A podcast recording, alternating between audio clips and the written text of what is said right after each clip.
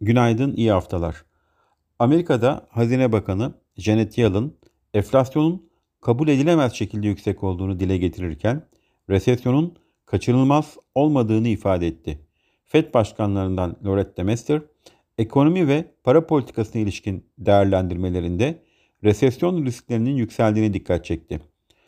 Amerika'da Enerji Bakanı federal benzin vergisini askıya almayı düşündüklerini söyledi. Fransa'da resmi olmayan ilk sonuçlara göre 224 sandalye kazanan Macron liderliğindeki ittifak meclisteki salt çoğunluğu kaybetti. Amerika'da piyasalar e, tatil nedeniyle bugün kapalı bulunuyor. E, ECB Başkanı Lagarde'ın da e, bugün için konuşma yapması bekleniyor. Yurt içinde ise Perşembe günü Merkez Bankamızın para politikası kurulu toplantısı gerçekleştirilecek. Borsa İstanbul'da hafif alıcılı bir başlangıç öngörüyoruz. İyi günler, bereketli kazançlar.